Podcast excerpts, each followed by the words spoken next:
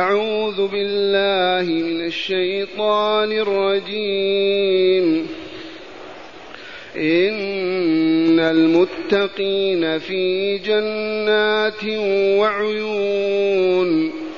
ادخلوها بسلام آمنين.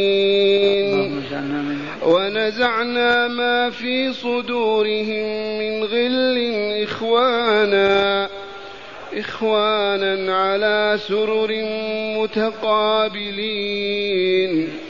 لا يمسهم فيها نصب وما هم منها بمخرجين. نبئ عبادي أني أنا الغفور الرحيم. وأن عذابي هو العذاب الأليم. ونبئهم عن ضيف إبراهيم. إذ دخلوا عليه فقالوا سلاما. قال إنا منكم وجلون. قالوا قالوا لا توجل إنا نبشرك بغلام عليم. قال أبشرتموني على أن مسني الكبر فبم تبشرون؟ قالوا بشرناك بالحق فلا تكن من القانطين. قال ومن يقنط من رحمة ربه قال ومن يقنط من رحمة ربه إلا الضالون. معاشر المستمعين والمستمعات من المؤمنين والمؤمنات المفروض علينا الواجب أننا نجتمع على دراسة كتاب الله وطول الحياة. فإن الجهل وما يثمره وينتج عنه من الشر والخبث والفساد هو سببه الإعراض عن كتاب الله. العدو ساخر منا وضحك وحول القرآن الكريم على الموتى. حام منه الأحياء وأوجبه للموتى. فحالنا من قرون لا نجتمع على دراسة آية أو آيات وإنما نجتمع على قراءة الآيات على الأموات. من فعل بنا هذا؟ العدو المكون من اليهودية والمجوسية والصليبية. لماذا حولونا عن كتاب الله حولونا عن قراءته ودراسته بيننا لنقرأ على الأموات؟ لعلمهم. ولو كان أحدهم يسمعني لقال هي صدق هذا القائل. أن القرآن الكريم روح وأن من فقده فقد روحه فهو ميت. ومصداق ذلك من الكتاب العزيز إذ قال تعالى وكذلك أوحينا إليك روحا ما قال قرآنا وكذلك أوحينا إليك روحا من أمرنا سماه روحا وإلا وهل تتم الحياة في الإنسان بدون روح؟ ما تتم. ودليل ذلك في الواقع. كان العرب في هذه الديار. كانوا ماذا؟ كانوا أسوأ ما يكونون. أمواتا غير أحياء يعبدون الأحجار والأشجار. أذلاء مهانون من الشرق والغرب. ما إن نزل هذا القرآن وآمنوا به واجتمعوا عليه وتدارسوا وفعلوا ما يأمر به وينهى ربع قرن فساد العالم. وكانوا أكمل البشرية في الشرق والغرب. عرف هذا العدو وجهلناه نحن.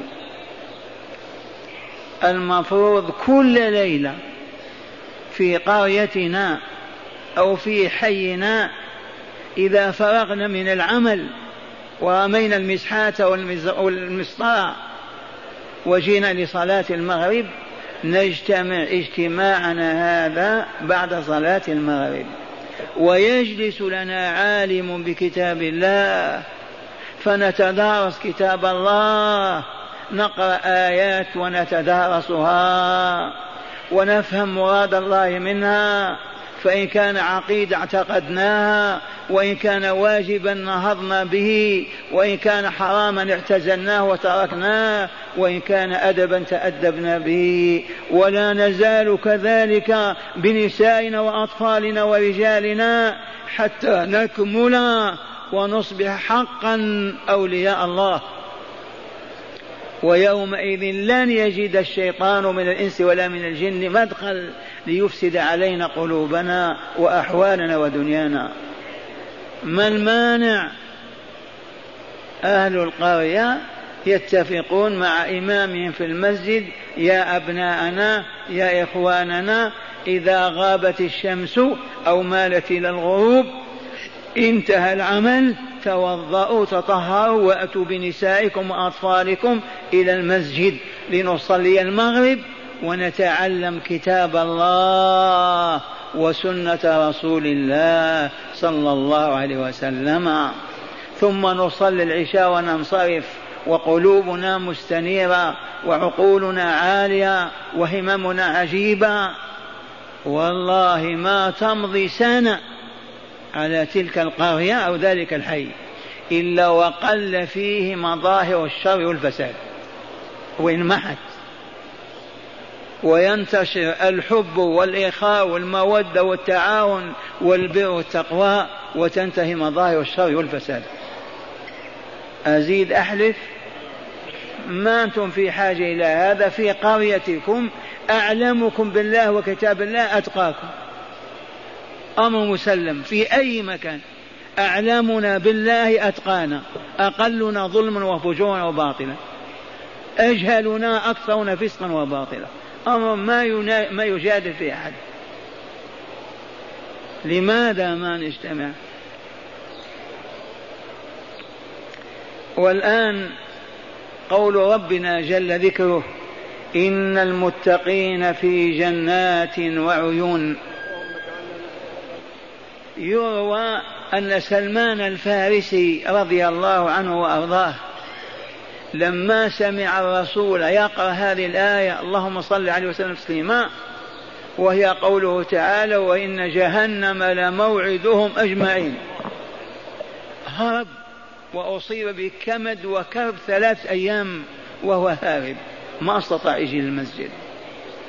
فجيء به لما يا سلمان قال قلبي تمزق من قول الله تعالى وإن جهنم لموعدهم أجمعين. فقرأ عليه رسول الله صلى الله عليه وسلم بعدها إن المتقين في جنات وعيون. فانشرح صدره وطابت نفسه. زال ذلك الكرب وذلك الهم منه. والسؤال أبنائي من هم المتقون؟ بنو هاشم بنو فلان قبيلة فلان العرب أم الأعجم من هم المتقون؟ هل نحن منهم؟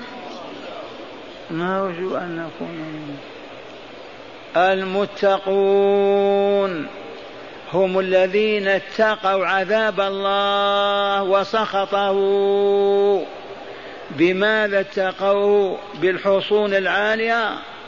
باللباس الغليظ بماذا يتقى غضب الله وسخطه يرحمكم الله؟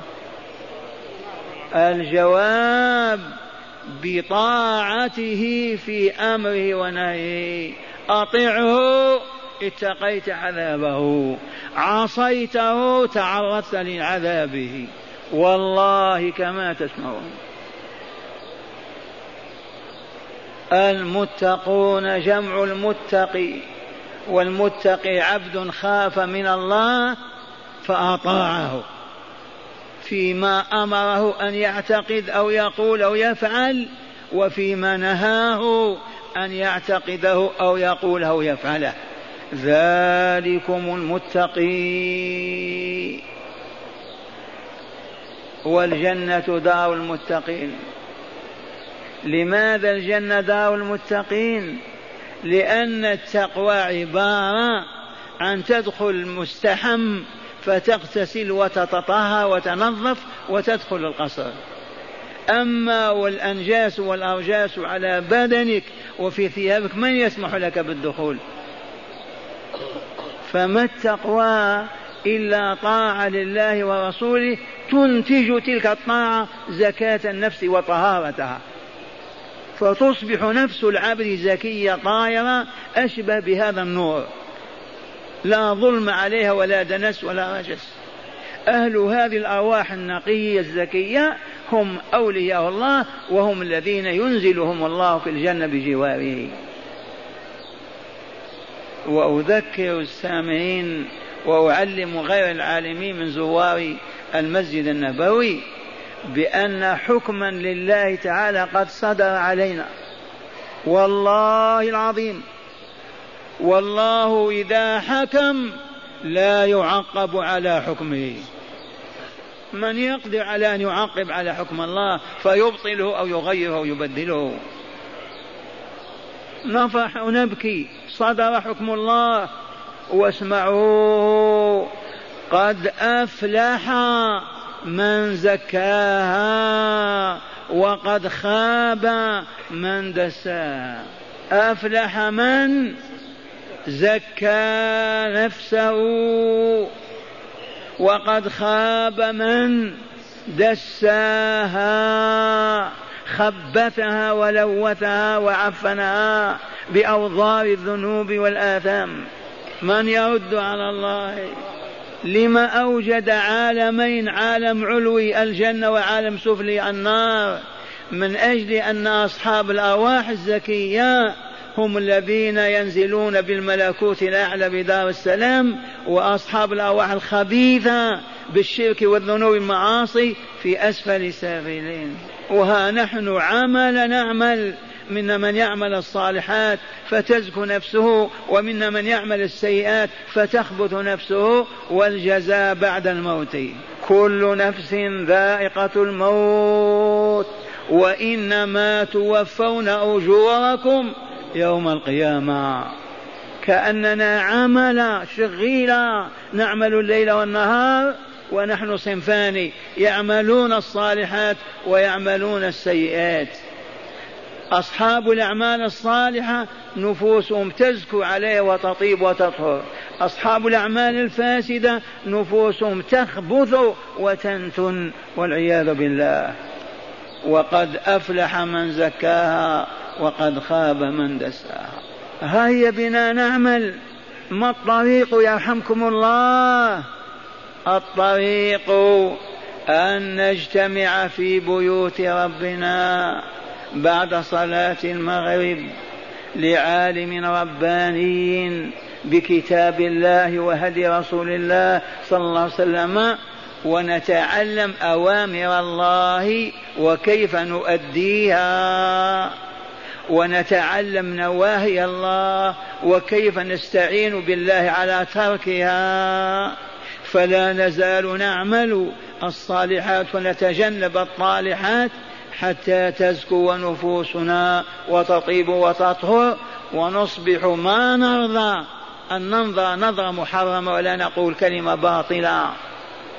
وتتم بذلك ولاية الله لنا ونصبح أولياء الله.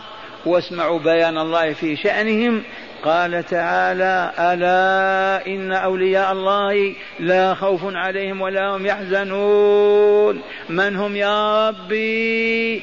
الذين آمنوا وكانوا يتقون. لهم البشرى في الحياة الدنيا وفي الآخرة. لا تبديل لكلمة الله. ذلك هو الفوز العظيم. ووقفة. تذكرون الأحداث والكبار. أن الأولياء عندنا هم الذين ماتوا وبنينا على قبورهم قبابا من أندونيسيا إلى موريتانيا العالم الإسلامي بكامله مضت عليه قرون.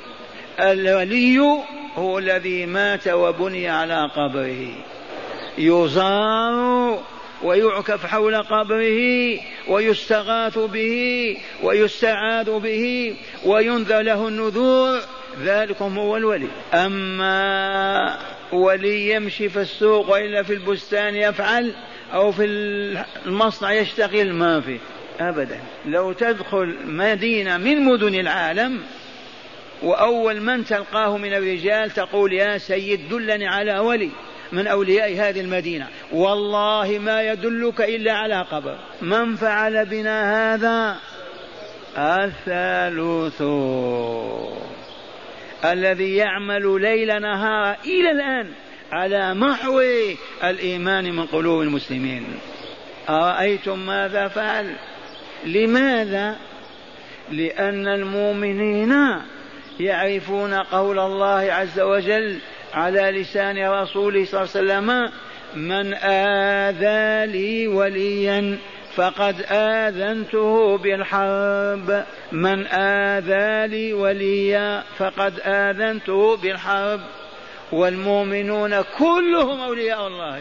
فكيف نستطيع إذن أن نسلط المؤمنين على بعضهم البعض يزنون بنسائهم البعض ويسرقون أموال البعض ويسبون ويشتمون ويمكرون ويخدعون ويغشون ويتكبرون؟ كيف نفعل؟ قالوا نحصر الولاية في الأموات فقط.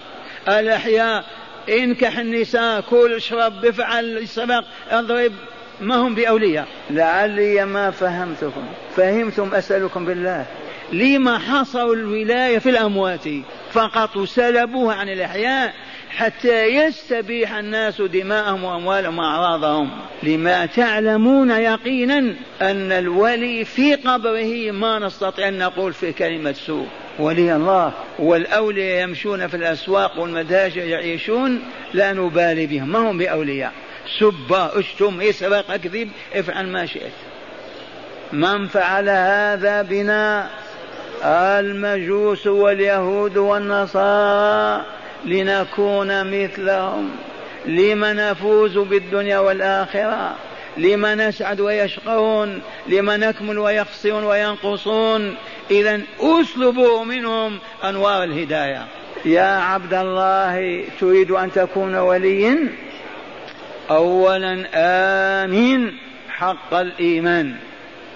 لو تقطع لو تصلب لو تحرق لا تعدل عن كلمة لا إله إلا الله محمد رسول الله صلى الله عليه وسلم. آمين بما أمرك الله أن تؤمن به بعد الإيمان به تعالى جل جلاله وعظم سلطانه. ثم اتقه بفعل ما يأمرك وترك ما ينهاك عنه. هنا تجد نفسك مضطرا يقينا إلى ان تتعلم أوامر الله ما هي وكيف تؤديها في أوقاتها وظروفها. وتتعلم ما حرم الله عليك ونهاك عنه وكيف تتركه. ومن هنا طلب العلم فريضة. يقول الرسول صلى الله عليه وسلم طلب العلم فريضة على كل مسلم. لماذا؟ كيف تحقق ولاية الله وأنت ما تعرف الله؟ الذي ما يعرف الله بأسماء وصفاته وجل وكمال يخافه يطيعه أن له ذلك. ما طاعة تقليدية؟ أطعت الله لعلمي بجلاله وكماله وقدرته ورحمته وعظيم سلطانه. فأنا عبده يجب أن نطيعه لا بد من معرفة الله. ثم معرفة ما يحب الله من الاعتقادات والأقوال والأفعال والصفات والذوات وما يكره من ذلك من أجل أن توافقه فيما يحب وفيما يكره. وإلا لا ولاية لك. إذا كان العبد يكره ما يحب الله ويحب ما يكره الله والله ما هو بولي الله وإنما هو عدو الله. من عدوك؟ الذي يكرهك وإلا لا. ويكره ما تحب ويقف في وجهك ذلك هو عدوك. فالذي يحب ما يكره الله ويكره ما يحب الله والله لعدو الله وإنما هو ولي الشيطان. تذكرون هذا معاشر المستمعين والمستمعات وتذهبون إلى مدنكم وقراكم وتقولون لأهل القرية هيا نجتمع على دراسة كتاب الله وسنة رسوله. يقولون ما عندنا وقت. اشتغلوا من صلاة الصبح إلى غروب الشمس في مصانعكم ومتاجركم وفي مزارعكم. من بعد صلاة المغرب ما في شغل. والذين سادوكم وحكموكم وأذلوكم هم إذا كانت الساعة السادسة وقف العمل. وقف وإلا لا؟ ولم ما يقف العمل عندنا نحن؟ أعوذ بالله منا. أين هبطنا هذا الهبوط؟ أعداؤنا يشتغلون وإذا دقت الساعة يقف العمل ويذهبون إلى المراقص والملاهي والملاعب لأنهم كفار أموات أخباث ونحن أولياء الله.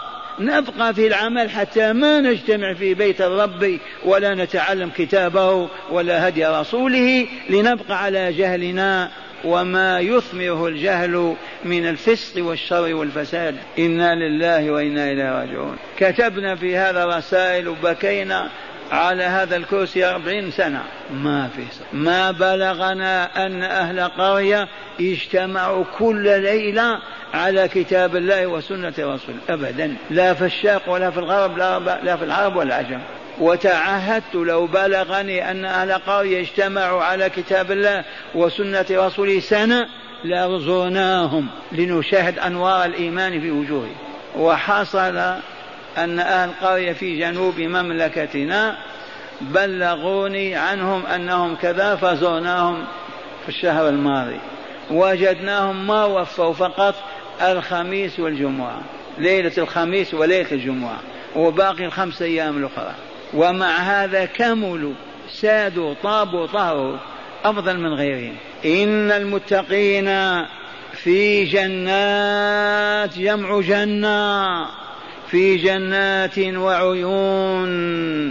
تلك العيون التي ذكرها تعالى في سورة في سورة القتال. سورة محمد صلى الله عليه وسلم إذ قال فيها أنهار من ماء غير آس وأنهار من لبن لم يتغير طعمه وأنهار من خمر من خمر لذة للشاربين وأنهار من عسل مصفى كم نهر؟ أربع عيون أربع أنهار. جنات. أشجارها تغطيهم بظلالها تجنهم تغطيهم وفي هذه العيون ويقال لهم من القائل؟ الملائكة الرب تبارك وتعالى ادخلوها بسلام آمنين. ادخلوها تلك الجنان تلك الجنات ادخلوها بسلام لا علة مرض ولا كبر ولا ولا عطش ولا ضعف ولا ولا. آمنين من كل ما من شأنه أن يعكر صفو سعادتهم. لا مرض ولا كبر ولا جوع ولا ولا أبدا. شيء ينقص تلك السعادة لا وجود له. ادخلوها بسلام آمنين. متى هذا؟ أولا الأرواح الطاهرة الزكية. أرواح المؤمنين أولياء الله. بمجرد ما تقبض الروح والله لا يعرج بها إلى السماء. سماء بعد سماء إلى دار السلام الجنة إلى عليين. وما زال جثته على التراب أو السرير. ويسجل اسمها في كتاب اسمه عليون. واقرأوا إن كتاب الأبرار لفي عليين. وما أدراك ما عليون. كتاب مرقوم يشهده المقربون من الملائكة. هؤلاء الأبرار أو الفجار؟ قال الأبرار أو الفجار؟ الأبرار من هم الأبرار ضد الفجار. إن لم يكن فاجرا فهو بار. ومن كان غير بار فوالله لفاجر لأن البار ذاك الذي عرف الله فرهبه وخافه وأحبه وأطاعه في أمر ونهيه فحرم ما حرم عليه وانتهى عما نهاه عنه. ونهض بتلك العبادات من جهاد وحج وصيام وصلاة إلى غير ذلك. ذلكم البار ضد العاصي. فلان بار بأبويه وفلان عاق عاصي. ادخلوها بسلام آمنين. ونزعنا ما في صدورهم من غل. أهل الجنة جعل الله وإياكم منهم ووالدين والمؤمنين. وأبشركم أن من مات على التوحيد لا على الشرك وإن زنى وإن سرق فقد يعذب كذا عاما في النار ولكن يخرج ويغسل في نهر عند باب الجنة ويدخل الجنة. ولكن الذين لا يدخلون الكفار والمشركون. فلهذا نرجو لآبائنا وإخواننا أن يموتوا على لا إله إلا الله. فلهذا أوصيكم إذا مرض أحدكم لا يبرح لا إله إلا الله لا إله إلا الله حتى تقبض روحه وهو لا إله إلا الله. وإذا كان قريبك بعيدا أو قريبا وزرته أو في المستشفى اجلس إلى جنبه وقل لا إله إلا الله فإن قالها اسكت فإن تركها قل لا إله إلا الله حتى يموت عليها. ومن مات على لا إله إلا الله دخل الجنة. أخبر بهذا رسول الله صلى الله عليه وسلم لأن كلمة تزين الدنيا وما فيها. لا إله إلا الله. اذا ونزعنا ما في صدورهم من غل الغل الحقد البغض العداوة الحسد الموجودة فينا. موجودة هذه ولا لا؟ إيه. الغش لا. الحقد الحسد البغضاء العداوة. هذه تنزع من قلوب أهل الجنة. يصبحون كالملائكة. فلان ضربته وفلان ضربك ودخلتم الجنة والله ما في نفس أحدكم شيئا. أبدا إلا يحبك وتحبه. حتى إن عليا قال هذه نزلت في وفي عثمان. لوجود ذاك الصراع على الخلافة أو ما حدث فنزلت هذه الآية فيهم حقا فيهم. ونزعنا ما في صدورهم من غل إخوانا على سوء متقابلين. إخوانا أو أعداء إخوانا وإن كانوا بيضا وسودا. على سرر جمع سرير متكئين متقابلين. من كمال السعادة أنهم ما يجلسون على الأرض يجلسون على أسرة من ذهب وفضة. وإذا جلسوا للتحدث وتذكر الدنيا وما كان فيها يجلسون متقابلين. ولو كانوا ملايين وجوههم مع بعضهم البعض. متقابلين على سور فإذا انصرفوا إلى نعيمهم انصرفت الأسر الأرائك كذلك. ما تعطيهم أدبارهم. ينصرفون بوجوههم. ما ترى دبره ووراءه أبدا. آية من آيات الله. ونزعنا من ما في صدورهم من غل إخوانا على سور متقابلين. هذا عند جلوسهم في تلك الليالي والساعات التي يسعدون فيها بلقاء بعضهم البعض. ثم قال تعالى لا يمسهم فيها نصب. النصب التعب فلان نصب نفسه للعمل تعب النصب التعب والله لا يوجد في الجنة تعب أبدا. تأكل تشرب تنكح تتجول تتنقل في ذلك العالم ولا تعب ابدا. لا يمسهم فيها نصب وما هم منها بمخرجين. أبدا. أهل النار ماذا قال تعالى فيهم؟ خالدين. وما هم بخارجين وما هم بخارجين من النار. ماذا قال؟ وإن جهنم لموعدهم أجمعين. وإن جهنم لموعدهم أجمعين. وعدهم بجهنم. فكما قدمنا الكفار المشركون من اليهود والصليبين والمجوس والعرب هؤلاء لا يخرجون من النار أبدا. وعدهم بها فهم فيها. ومن مات على التوحيد يا شيخ ما معنى مات على التوحيد؟ لا يؤمن بأن هناك من يخلق أو يرزق أو يعطي أو يمنع أو يضر أو ينفع إلا الله. يعتقد اعتقادا كاملا أن الله معنا حيثما كنا يرانا ويسمع قولنا ويجزينا بكسبنا. يؤمن إيمانا كاملا أنه لا يصح أبدا أن يدعو مخلوقا ويقول أعطيني يا فلان أو يعلق في عنقه صورته أو صليبه ويقول ينفعني الموحد ذاك الذي لا يعبد إلا الله وهو يقول دائما لا إله إلا الله لا معبود إلا الله. ووقع إخواننا وآباؤنا في الجهل وأنقذنا الله منه. نسأل الله أن يكونوا قد ماتوا على التوحيد وإلا الذين يذبحون للقبور ويعكفون حولها ويحلفون بها ويرهبونها عبدوا غير الله. أشركوا بالله. ماذا نقول لهم؟ كلمة واحدة. أرجو الله أن تكون مرضيا عنها وهو نقول إذا مات أحدهم وهو يشهد أن لا إله إلا الله ومات على الكلمة نجا وإن دخل النار وإن عذب وإن وإن لا بد وأن مصيره إلى الجنة. هذا أوصيتكم وقلت لا تفارقوا ألسنتكم لا إله إلا الله عند المرض بالذات. والمريض لقنوه. الرسول يقول لقنوا موتاكم. لا إله إلا الله. فمن مات ما قال لا إله إلا الله سيدي عبد القادر. أو يا ربي يا رسول الله أو يا فلان وفلان والعياذ بالله. مات وهو يقول لا إله إلا الله.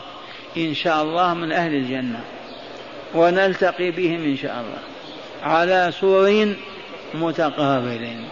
ولكن من مات يذبح للأولياء ويحلف بهم ويعكف على قبورهم ويحجهم و ويدعوهم ويستغيثهم يا سيدي فلان يا سيدي فلان. إن لم يتداركه الله بأن مات على كلمة الله في جهنم ولن يخرج منها أبدا. لأنه الشرك بالله. لا يمسهم فيها نصب وما هم منها بمخرجين. أين يذهبون؟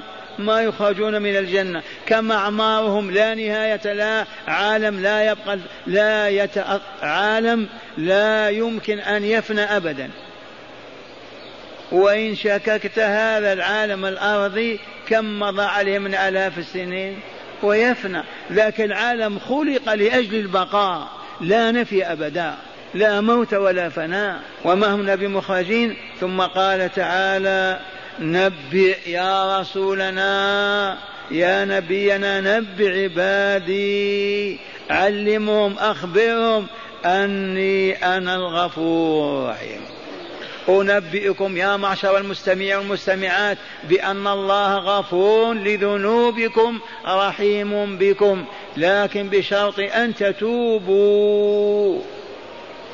من كان يباشر معصية كالدخان كالشيشة كالخمر كالزنا كالربا كعقوق الوالدين كأذية المؤمنين يجب أن يتوب. ومن تاب تاب الله عليه ومحى ذنوبه ولو كانت مثل الجبال فالله غفور هذا اسمه هذه صفته يغفر الذنوب لأصحابها عندما يرجعون إلى الله ويتوبون. وهو الرحيم بأوليائه وبعباده. ومن هنا يجب أن نحب أن نحب الله. ما دام يغفر ويستر ولا يواخذ ويرحم كيف لا يحب؟ هذا الذي ينبغي أن نحبه ونتحاب فيه. ونحب ما يحب ونترك ما يكره. نب عبادي أني أنا الغفور الرحيم وأن عذابي هو العذاب الأليم. وأن عذابي في الدنيا والآخرة هو العذاب الأليم الغاية في الإيجاع والعياذ بالله تعالى. معشر الأبناء والإخوان لا أطيل عليكم أذكركم. أنتم أولياء الله وإلا لا؟ قولوا نعم أولياء الله. ومن شك في ولايته فليرجع إلى ربه. أما قال تعالى الغفور الرحيم. إذا فمن كان يلازم معصية يتركها ويتخلى عنها. ومن كان نقاه الله ونجاه الحمد لله. ونعبد الله بما شرع لنا من هذه العبادات على الوجه الذي بينها لنا رسول الله صلى الله عليه وسلم. وهذا يتطلب منا أن نتعلم. يجب أن نتعلم ما يقضي أحدنا سبعين سنة في بستان أو دكان ما يجوز جلسة كهذه حرام هذا ولا يجوز أبدا. والله لو لازمنا بيوت الله في هذا الوقت للتعلم لأصبحنا علماء. ولكن مع الأسف لما الشيطان يصرفنا عن بيوت الله؟ غابت الشمس ما بقي العمل عندنا. لا في الدكان ولا المقهى ولا المجهى ولا ولا ونجتمع في بيوت ربنا وهي متوفرة وموجودة وأهل العلم متوفرون أيضا. وضعنا لكم كتاب المسجد وبيت المسلم. آه كتاب المسجد وبيت المسلم لهذا الغرض لأن أهل القرى في العالم ليسوا بينهم علماء.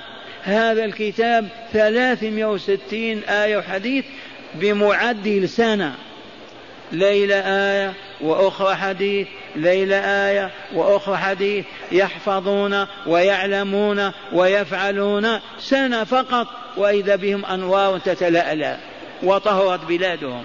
ولكن الله نسأل أن يتوب علينا وعلى كل المؤمنات. وصلى الله على نبينا محمد. نعم نعم. غدا يوم الاثنين هو يوم الشك. فلهذا الذين كانوا يعتادون صيام الاثنين والخميس ليس لهم حق أن يصوموا غدا. غدا يفطرون لأن الشهر 29 و30 كما قال الرسول صلى الله عليه وسلم. غدا غدا إن شاء الله إفطار. ومن صام يوم الشك فقد عصى أبا القاسم صلى الله عليه وسلم.